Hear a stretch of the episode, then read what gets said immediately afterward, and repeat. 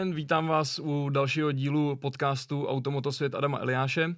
Natáčíme v pondělí po Le Mans a tak já jsem rád, že hrozně rád jsem, že tady můžu přivítat Martina Straku. Ahoj. Ahoj Adame a děkuju za pozvání. Martine, jak jsem řekl, týden po Le Mans, on to nebyl jenom týden po Le Mans v mých očích, ale byl to takovej, řeknu, aspoň pro mě hodně emotivní týden. A pro tebe si myslím, že ještě víc, protože spojuje dvě takové zásadní události. První z nich bylo, že jsme se v pátek rozloučili se Slávkem Enge, což byla hrozně smutná záležitost a na to navazoval celý přenos 24-hodinový Le Mans. Jak na tenhle ten týden budeš vzpomínat? No, budu vzpomínat dlouho, samozřejmě. Jedna věc je Le Mans samotné, to je moje největší komentovací láska. Komentuju ten závod, pro mě největší závod světa. Komentuju, letos to bylo po 14.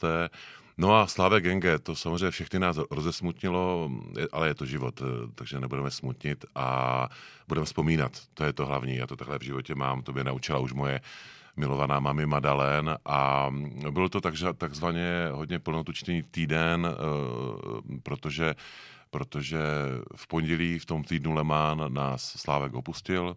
Ten den mi volal Tomáš Engel, že bych chtěl, abych měl smuteční řeč na rozloučení se Slávkem.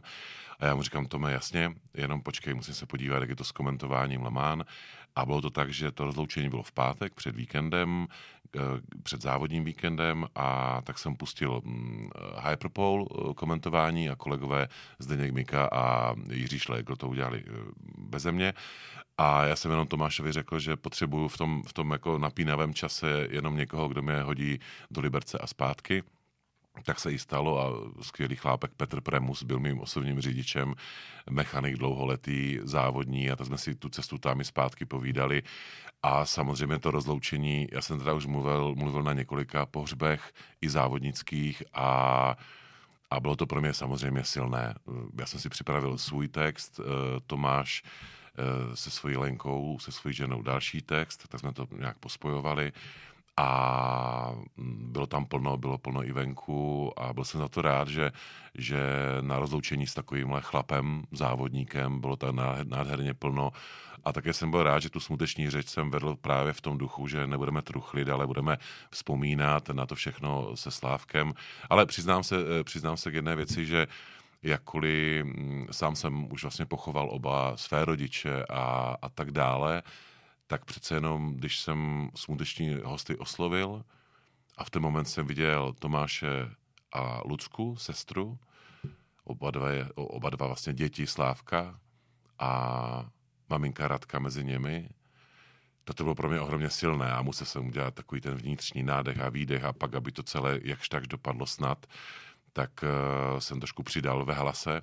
A to mě nějakým způsobem srovnalo a těch 6-7 minut potom jsem nějak odpovídal.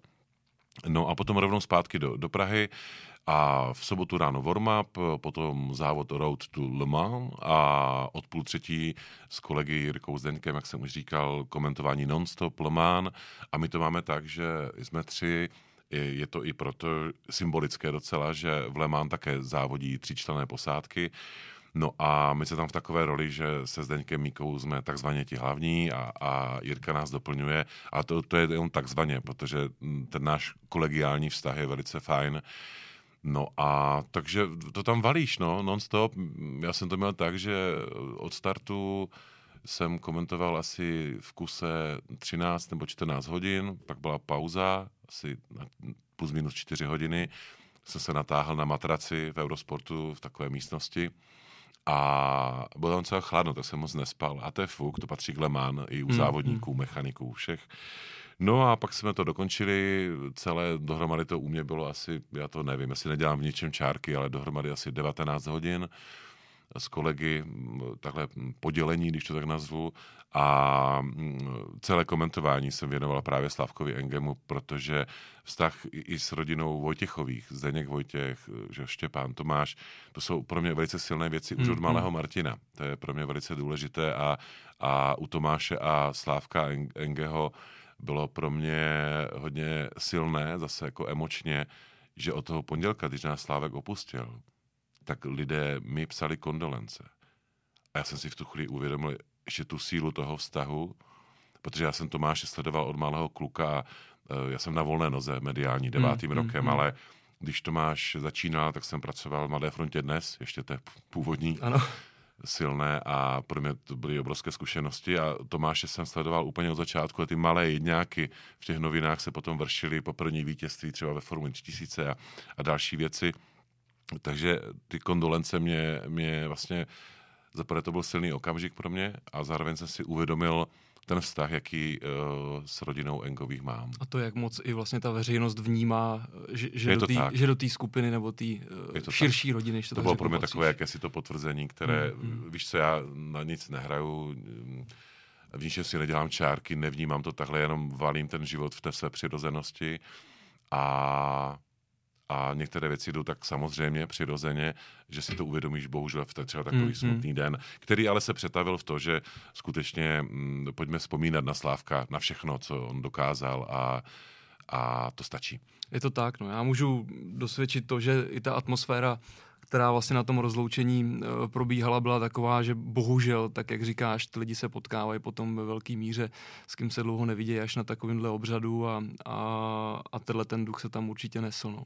Já, když se vrátím zpátky k tomu Le Mans, pro mě je už jenom tady vést nějaký rozhovor nebo s někým si povídat, řeknu taková jako trošku, nechci říkat vyšší dívčí, ale prostě nějakým způsobem se v tomhletom zabíhám a absolutně si nedokážu představit, co předchází všechno tomu, než začneš komentovat Le Mans, nebo jakýkoliv závod, ale Le Mans je to 24 hodin, jasně, ono je možná jedno, když celé to startovní pole závodí hodinu nebo 24 hodin, ale minimálně tolik hodin musíš mluvit. Jak dlouho se na takovouhle věc připravuješ? Je to celoroční práce, sledování výsledků týmu, ježdění aut a podobně? Nebo... Děkuju za tu otázku, odpověď na dlouho, samozřejmě, ale se pokusím být stručný. Je to jednoduché. Příprava na Le Mans nikdy nekončí, protože Le Mans je kosmos, Le Mans je vesmír a i proto, že to je od roku 23 a u mě ta láska vznikla, když mi bylo 6 nebo 7 let, když jsem byl v kině s bratrem Vítem na filmu Le Mans se Stevem McQueenem. Předtím už mě táta Vít na první závody v Ostravě vzal, ale to kino bylo pro mě to rozhodující. A ta moje asi vnitřní touha celoživotní se potom přetavila, že vlastně dělám ty věci, po kterých jsem toužil už jako malý kluk.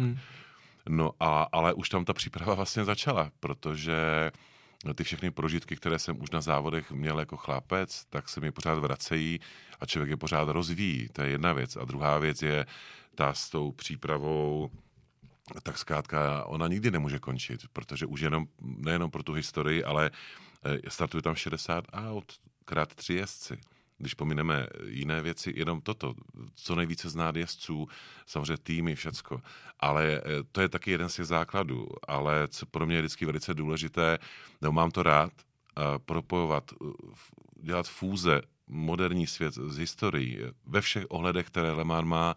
A teďka třeba, když ta doba, já ji říkám na křivo, co ji tady máme, která změnila ten svět, a ať už konečně je zpátky, prosím, tak víš co, je to tak, že já jsem volná noha, čili mi nikdo nedá ani korunu, když nemám práci, ale zase to mám, věřím, po své mami Madalen hlavně, že se toho člověk jako nebojí a nedá se a poradí si. A v té době, v té intenzivní, duben to byl možná květen, mi jeden člověk napsal, že jsem jediný, komu to nabídne, když to nebudu chtít, takže to dá na eBay. A on mi nabídl takovouhle řadu encyklopedií a ročenek a podobných knih Le Mans světových za nějaké peníze. A já říkám, hej Joe, já sice nemám ani fenik, jako nevydělávám, ale to beru samozřejmě. A byla to obrovská zase investice za prvé do radosti a do toho vzdělání. Čili já jsem obrovský čas jenom projížděl ty knihy a jenom jsem se usmíval nad tím, že pořád objevuješ. A jenom jsem překládal, zapisoval a to všechno potom se ti vrací u toho mikrofonu při Le Mans nebo i při čemkoliv jiném. No a další věc je ta, že letos kvůli té křivé době nebyl test day Le Mans, ale já už mnoho let jezdím na ten test day, i když z té mé Ostravy to je jako na konec světa, ale jedeš tam, protože chceš, jo. Fotíš, moje druhá role je fotografická, fotografuješ, ale se všema si povídáš a jsi tam naživo. A nejenom toto, ale i poznávání dráhy La Sarthe, to, že si projdeš celou pěšky všude, rovinku Inadie, od Tertre Rouge do Pomulzán, To všechno jsou poznatky, které potom u té povídací věci se ti vrací. No a to je asi základní odpověď, protože bylo by to nadlouho. Rozumím. A možná ještě jenom to, že k tomu třeba hlasovému projevu, nebo jak to držet, to tempo, tak já jsem hodně ponořený i v uměleckém světě, jsem fotografem Národního divadla v Ostravě, pro Reflex fotím barvy, jako colors a jiné umělecké věci, takže v tom prostředí třeba pěveckém, hereckém jsem hodně a s těmi lidmi se o tom bavím, co tomu rozumí, co s tím hlasem a tak dále, protože když mi je jedno, jestli komentuju Le Mans, Indy 500, MotoGP v Brně, anebo motokáry v Třinci. Pro mě je to vždycky jedna a ta samá vášeň. Nerozděluju to vůbec a nehraju si na takové ty blbosti okolo. Já jsem komentátor Le Mans, mám to v háku úplně, protože všechno je to motorsport. No a ti lidi, co tomu rozumí, já jsem se ptal, hele, víte, já jako nebrzdím u toho mikrofonu, já se řídím jenom to, co ze mě letí a nemám s tím něco třeba jako dělat, jako nechci brzdit, nechci žádné blátníky, to je jednoduché, ale ani jenom vím, co s tím, že jo. A už několik lidí, co tomu rozumí, říkají, hele Martine, vůbec to neřeš, ty to tam máš, všecko. A já jenom, aha, tak děkuju.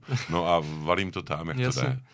Jak, když tě takhle posloucháme, to je úplně fantastický, že já ti hodím jenom takovou údičku a ty se krásně držíš sám a povídáš. No to není fantastický, já bych povídal týden, ne, takže to je správně,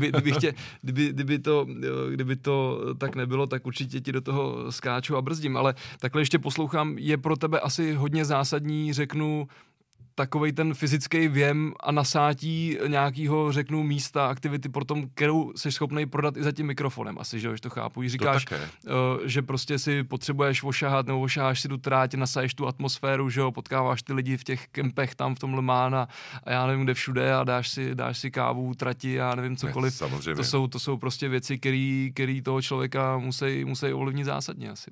Máš úplnou pravdu a to není jenom Le Mans, že jo, to je kdekoliv. Já vždycky říkám, nikdy jsem nebyl a nebudu komentátor v kravatě, který přijde s laptopem za milion a má tam sice milion tiskových zpráv, ale to pro mě není ten závodnický život. Já jsem na závodech celý život, komplet a to je ten pro mě ten základ toho všeho právě k mikrofonu. A je skvělé to moje oblíbené kombiné toho. Příklad, loni jsem objel ze Scuderii Praha celý šampionát 24-hour series jako fotograf. Ale na těch závodech seš a ty přijdeš do toho pedoku a to je jedno, to jsou závodníci z Ameriky, z Německa, z Česka, odkudkoliv, tak seš takzvaně jejich a oni jsou tví, se všemi se můžeš o všem povídat a prožíváš ty věci. A když komentuješ, teďka pominu Le Mans, taky jsem komentoval 24 hodin Spa-Francorchamps.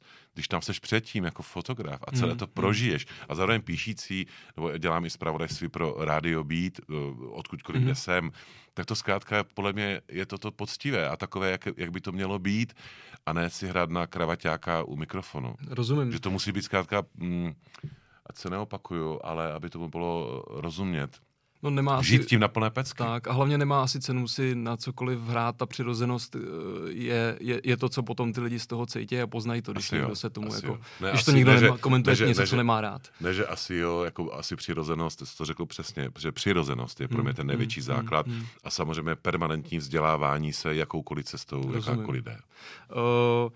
Já musím říct, mě třeba co baví, je to, asi nepasuju se do role žádného odborníka, jo, ale pro mě vždycky bylo hrozně náročné sledovat nějaký motorsport v televizi, když člověk o tom jako ví tolik, že prostě ho ten komentář ani nebaví, jo, když to tak řeknu. A já asi nejsem specifický posluchač úplně, jo, ale mě třeba, co mě bavilo nebo a baví u tebe, je to, že dokážeš do toho komentování vníst, řeknu, informace zvenčí z těch týmů, jo, který se třeba neúčastní konkrétně toho závodu. Jo. Ať už to byl prostě, nevím, pan Salakvarda loni při Le Mans a různý další rozhovory a že zvedneš telefon, napíšeš a tak dále. Tohle je ta vazba, pomáhá to v tomhletom taky v tvých očích se dostat k informacím, oživit to nějak, nebo myslíš, že to je něco, co ty lidi baví, jestli tak jako mě? Co myslíš, že pomáhá? No, takhle že do toho dokážeš zatáhnout ty informace z toho prostředí, že jsi schopný někomu zavolat právě díky tomu, že se mezi těma lidma pohybuješ, protože nebývá to úplně u toho komentování zvykem, že jo, aby to někdo prokládal. Jako ono, děkuju teda za tu otázku, protože já si uvědomuji stále víc, i mi to i lidé říkají, ale hlavně sám se sebou člověk takhle občas popřemýšlí, dobře už vím, že jsem jiný než většina kolegů. To není nic proti kolegům, vůbec, absolutně ne, ale už ten hlas a ten projev a taky to, jak žiju zkrátka těmi závody. A to, co jste teďka řekli, je absolutní definice, samozřejmě. A je to jednoduché, kdyby to nebylo k něčemu, tak ani diváci, ani šéfové, jednak diváci ti nebudou psát pěkné věci ve velkých lavinách a já jim vždycky jenom pokorně děkuju a šéfové televizi nebo Brna si ti nebudou najímat. Čili ta zaprvé živost a zároveň taky i živelnost a okamžitá, to jsme se k tomu nedostali. Podle mě s dovolením by komentátor měl být také extrémně rychlý a extrémně vnímavý. Čili když komentuješ třeba Le Mans, máš tam svůj laptop, máš tam přenos na obrazovce, ve sluchátka máš pokyny z Paříže, komentátory kolegy anglické, do toho oznamování reklam a tak dále.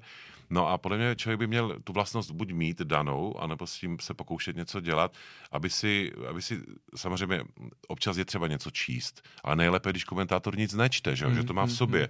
A to je zase jeden z mých stylů. A když něco musíš číst, logicky, výsledky, pořadí, jasně, něco, tak mít to vycvičené nebo dané, nevím, ale vnímat tím pomyslným druhým okem, vnímat toto.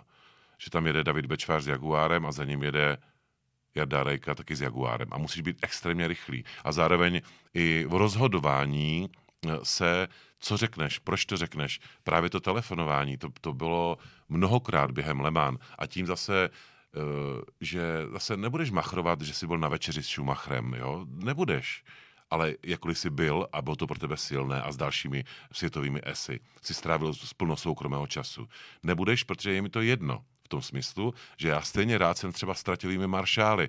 To je jedno, Dubaj, Monza, Le Mans, Brno a třeba v Brně znám snad všechny osobně. Přeháním pánové, ale víte, jak to myslím. Rozumím. A potom, když Brňáci slouží v Le Mans, a Rocky Rockefeller se rozstřelí uprostřed noci s Audinou tak, že to vypadá, že spadla raketa z kosmu a roztřískala se na rovince i na Die, nebo kdekoliv jinde. Je tam tma, všude jsou lesy a ty nemáš informace, jestli ten člověk žije. A ani Audi, Wolfgang Ulrich, a nikdo to nemá. A v ten moment vezmeš telefon a zavoláš Jirkovi Nezdařilovi, maršálovi z Brna, který ví, že tam slouží. A on ti řekne, Martine, teď jsme viděli Rockyho, jak v šoku běží lesem k pedoku. Jasně. To je, myslím, víc než kravata a laptop za milion, že jo? Takže tak to nějak tak mám. No. Ty už jsi zmínil komentování Brno, Třinec, motokáry. Já, teď mě nechytej za slovo, mě určitě opravíš, protože to budeš vědět v hlavě. Já tě registruju tak nějak poprvé, když jsem tě slyšel 7, 8, nevím, let v Brně na velký ceně, kdy jsem poprvé zaslech nějak tvůj hlas a komentování přímo naživo řeknu na závodech. Jak se tyhle ty dvě disciplíny liší? Je pro tebe úplně jedno, že komentuješ televizi a divákům do televize, nebo tam na místě je to prostě něco jiného? To je dobré, Adame, ty máš výborné otázky, protože ty jsi mě vyzvedl v hotelu AXA, když jsem se probudil po Le Mans a teď jsme přijeli tady sem do studia. Ta otázka je úplně přesná, protože okruhové komentování je úplně jiná disciplína než televizní. Zase jenom z mého s dovolením názoru. Když mě Ivana Ulmanová poprvé najala před 8 lety na Histocup. Jsem se celkem trefil. Ano, výborně. Na Histocup můj oblíbený.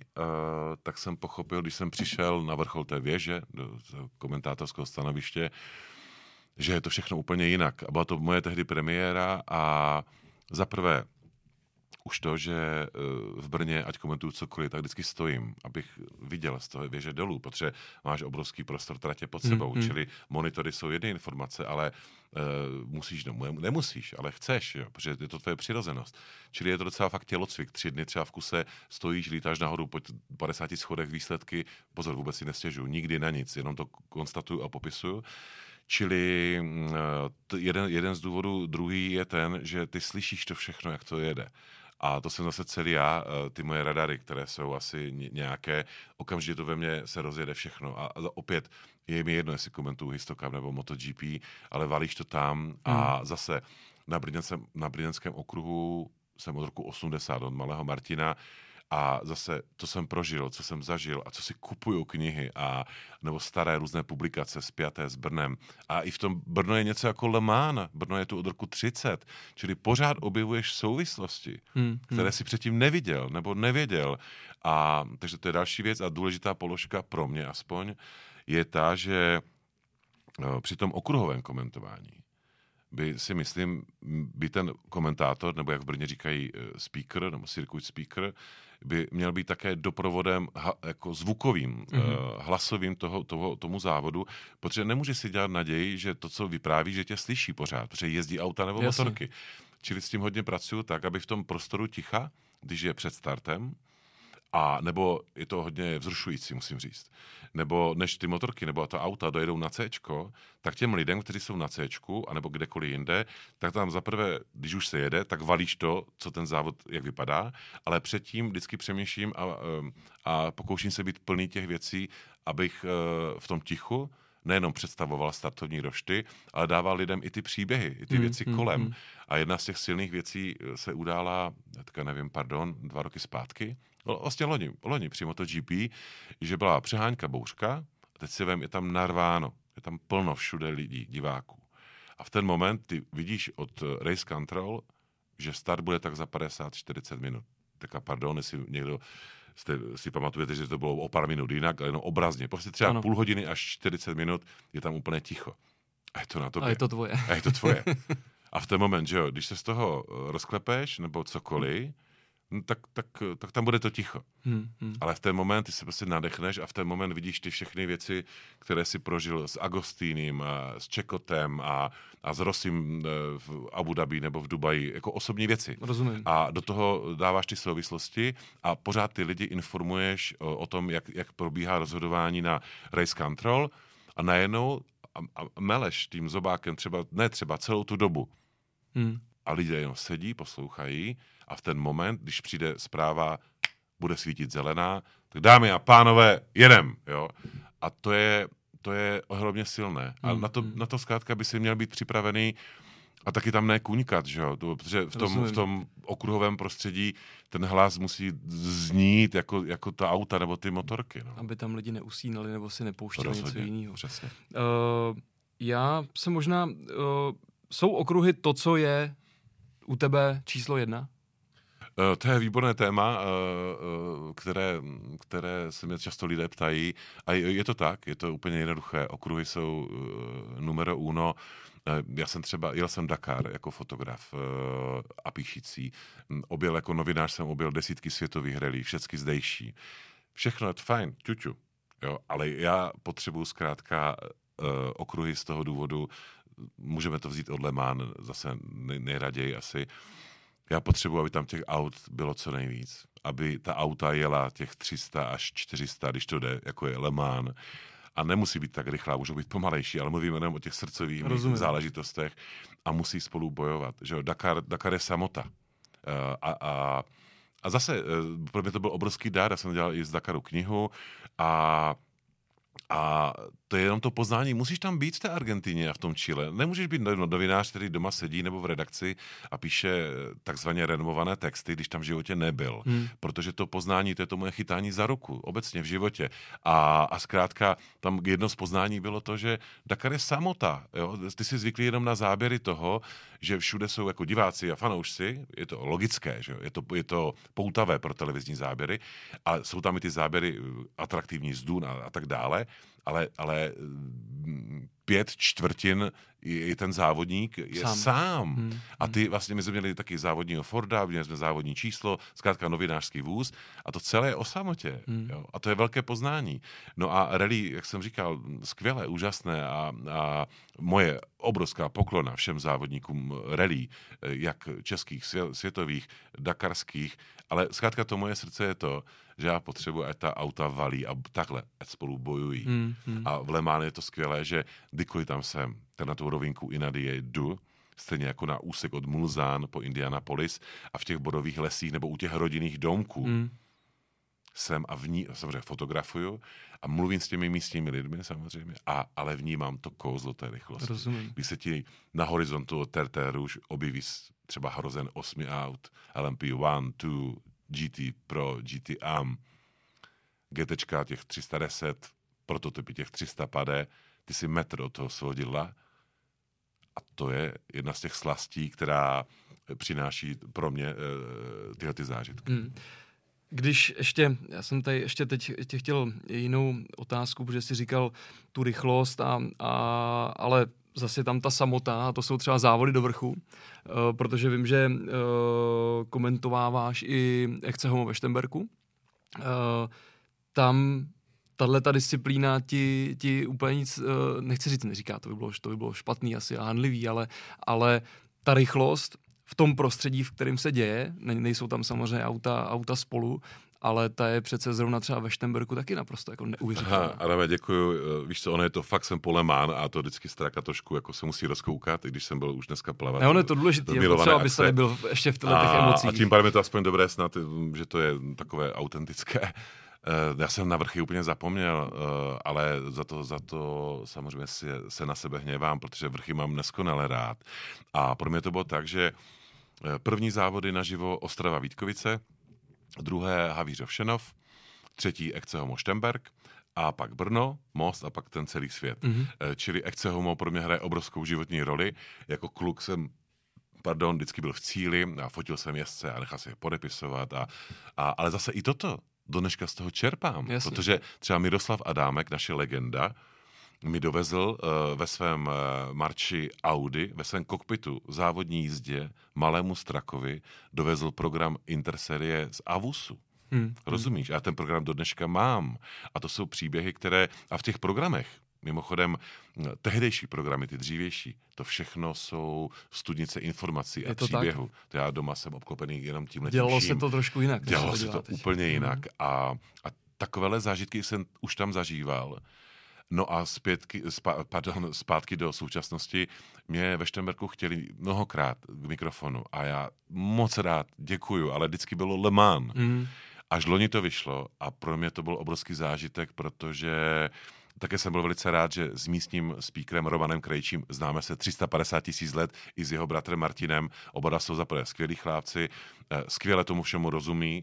Martinovi stránky racingsportscars.com, to je světová záležitost. No a to je taky velice důležité být, když komentuješ s někým, být s parťákem, kde to je tak, jak se sluší a patří. To je třeba případ samozřejmě Le Mans, Jirka, Zdeněk, ale MotoGP, italský a německý kolega, my jsme jako rodina, že ten brácha, táta, a je to velice důležité. No a ve Štemberku to bylo absolutně nádherné a i tam to propoju zase s těmi mými dalšími světy. Já jsem vždycky rád, že mi potom lidi píšou a děkujou mi za to. Zase nejde o to, opakuju, nic nehraju, ale potěší to jenom, že ty lidé, ti diváci, vnímají nebo cítí to stejně nebo podobně jako já, když já tam vsadím historku o BMW M1 poprvé v Havířově v roce 81, nebo tam přijde Jean-Marie Almeras z Porsche Group 5, originálem, ne žádnou replikou. A ten Jean-Marie s bráchou Jacquem jeli xkrát Le Mans v době Group C. Jasně. A toho je miliarda těch věcí.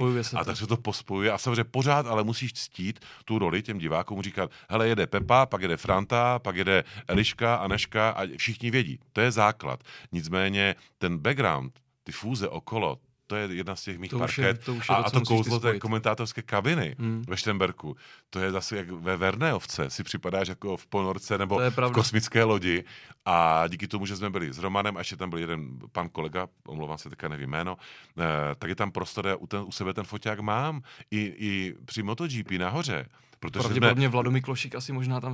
Vlado samozřejmě, ale chci to jenom doříct, že když komentuješ ve třech třeba to MotoGP, tak tam jsou ty pauzy a to je potom zase jenom o tom s dovolením za sebe osobně, vlastně intimní věci, tyhle ty tvůrčí, tak je to jenom na tobě. Nemůžeš to šidit, to nikdy neuděláš, to se pozná, ale když tam máš tobě stačí 2 minuty.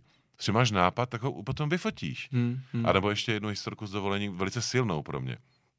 MotoGP před 3 lety, jedu tam, že ho těším se, rok 2018 to byl, a volá mi Petr Baláš, legenda samozřejmě, motocyklová.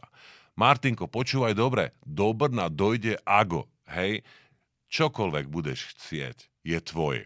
A já, Petr, to je skvělé, děkuju, všetko hraje. No a byl čtvrtek, nic, pátek, nic, sobota, nic, a tak volám Petr, žádné tlaky, úplně pohoda. Ale víš, říkal si, že Ago, že se můžeme třeba potkat a tak.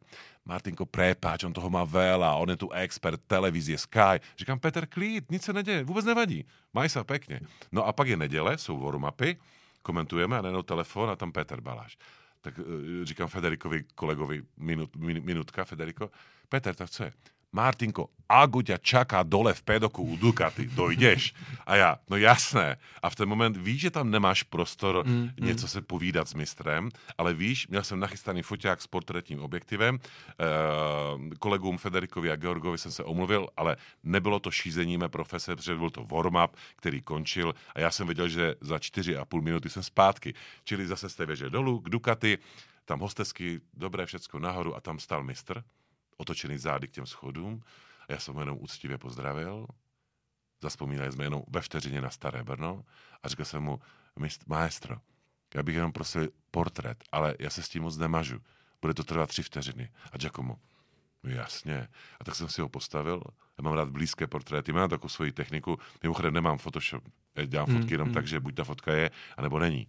A maestro, 2 záběry, a byl tam. Grazie mille, arrivederci. A mazal jsem nahoru. No a ta dvoustránka, to je na dlouho, ale to zkrátím, potom vyšla v Reflexu. Dvoustránkový portrét Giacoma Agostiniho v Brně. Protože šéf Marek Stoniš, když jsme si to řekli, on říkal, to beru. Protože Marek dobře ví, že Agostiniho znají všichni, jako Laudu, že on, nebo Fittipaldiho. Myslím ty generace babiček, tetiček a všech. Zpátky k tomu Štemberku ještě. Měl jsi čas, třeba řeknu, v průběhu toho závodu, i když asi to úplně tak není, dostat se třeba nahoru na Lipinu a tam se podívat na ty auta moderní, jak jedou? To je samozřejmě velká touha. Já tam byl jako ten kluk dřív v těch rychlých úsecích, ale teďka tenhle ten prostor moderní. Bohužel ne, protože jsi u mikrofonu celý den. Je mi to jasné. Ale když jsem to sledoval jenom v televizi, tak zase, jak jsem se klaněl jezdcům rally a soutěžím, tak pochopitelně to je to samé, protože tam není kde, tam jenom buď svodilo, nebo stromy a sloupy, takže a sportscars, že jo, všechny ty vrcholné vozy, to jsou placky, to jsou spidery, čili sportovní prototypy, opět spojení s Le Mans, že jo, nebo s Kenem, nebo je to tak, no. A asi ten pocit, já teda teď mám husí kůži z toho, jenom tady o tom mluvím, protože pro mě to je vždycky jedno z míst, kam se prostě vypravím. A když tam prostě můžu vidět všechny ty jména, že jo, Kristian Merli a i náš Miloš Beneš, no, a Marek Rybníček a David Komárek a všichni ty kluci prostě, který tam jedou nahoře, tak je to naprosto něco neuvěřitelného. Právě jsem si vybavil to, co jsi říkal, prostě i naděje, že jo, ano. A metr od svodidla, ano. A ten neskutečný fofer. Ano. Je to asi hodně podobný. Já se vrátím ještě zpátky k Le Mans.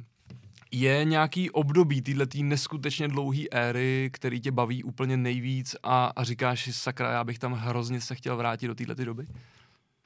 To je podobné jako s celou řadou jiných prostorů nebo závodů nebo šampionátů, ale já mám rád, pokud možno jasné odpovědi, čili pro mě bezesporu období 82 až 92, čili Group C Racing, a jakkoliv bych vysypal dalších několik dekád, ale zkrátka skupina C. Je to rozumím nejvíc. Tomu. Já jsem, jako, nechci říct, že jsem doufal v tuhletu odpověď, ale to asi jako poměrně jednoduchá odpověď. Já tohleto období miluju taky hrozně a od doby, kdy 3 roky, 4, 5 let zpátky, nevím, povolili skupinu C, zařadili do Le Mans Classic, tak prostě se každý rok chystám, že jsem vypravím, vždycky mi do toho něco vleze, protože tohle to už asi dlouho taky výdat nebudem mít šanci nějak naživo.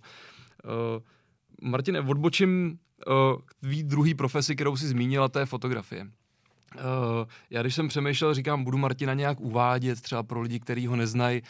Kdybys to měl říct svými slovy, kdo je Martin Straka? Dokázal bys na takovouhle otázku odpovědět? Jejda, to je otázka.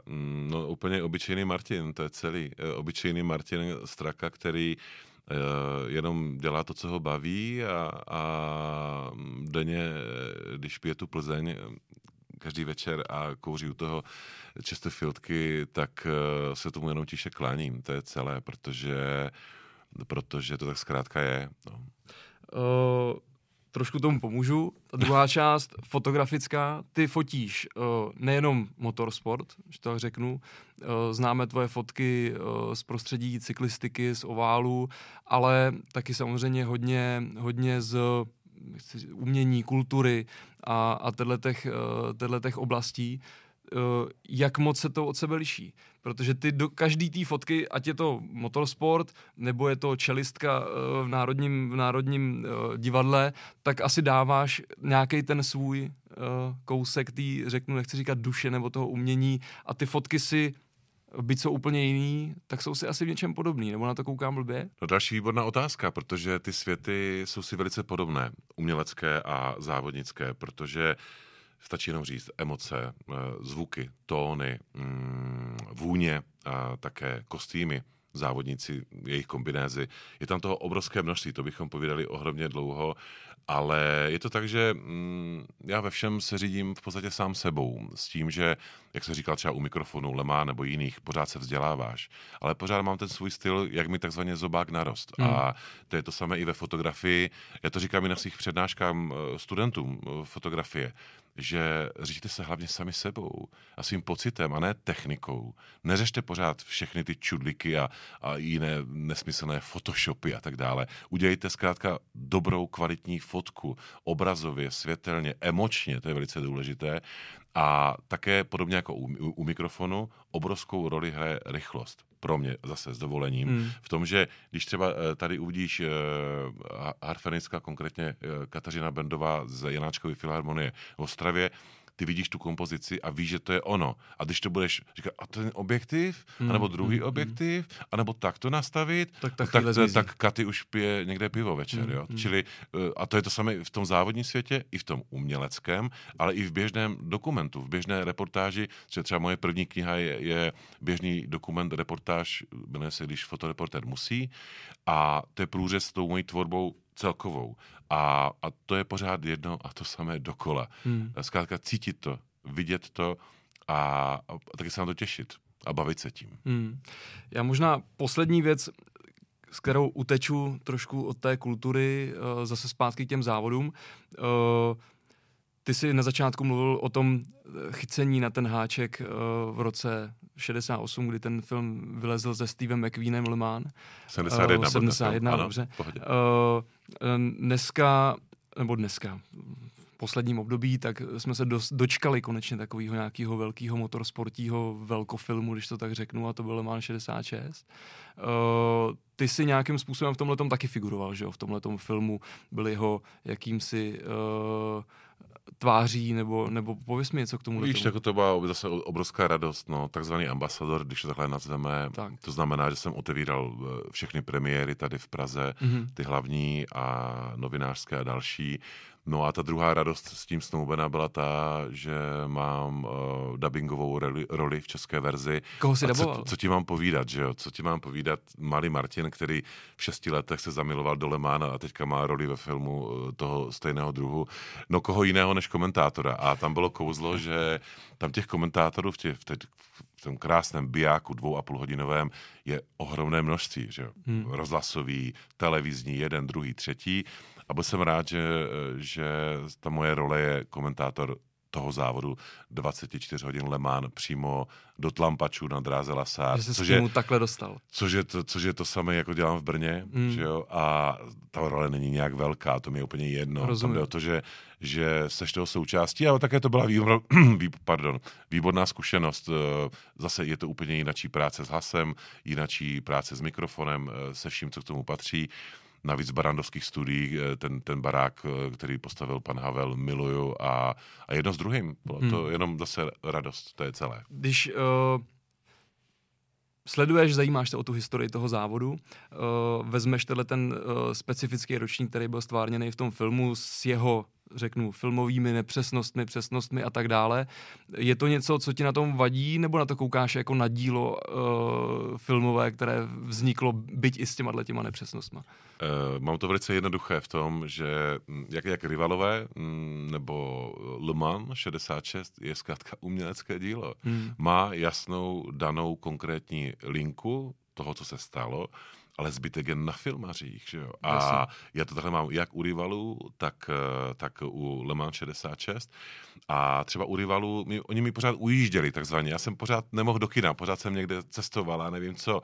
A když jsem sledoval hlavně na Facebooku reakce některých lidí, a třeba i kolegu z branže, já jsem ultra kolegiální, čili nebudu nikoho jmenovat, ale když tam někteří kolegové to hanili ten film, z různých důvodů, a říkal, jo, ta ukázka, ten teaser vypadá dobře, tak jednou jsem byl tady v Praze a měl jsem volno, tak jsem šel do kina, no a dvě asi emoce. Jasně, že asi po 6,5 minutách bych popsal papír různými nepřesnostmi, jasně, včetně typu helmy, nebo kombinézy, nebo úseku trati, ale to je film, to je prostě biják o dvou výjimečných chlapech a ten byl pro mě strhující a to zábavný ohromně. A tak jsem se jednou pousmál nad těmi myšlenkami kolegů a říkám, a chlapci, každý máme svoje, to stačí. Takže moje odpověď, samozřejmě je to umělecké dílo a myslím, že jak Rivalové, tak Le Mans 66, což je úplně jinačí druh filmu, si myslím, nejenom tou délkou, ale celým zpracováním a pohledem na věc, tak si oba dva zaslouží pozornost diváků a jsem rád, že právě Le Mans má tu sledovanost a renomé. Premiéry jsme měli v listopadu a žije si to plným životem. A to je zase nic jiného než radost. Je to tak.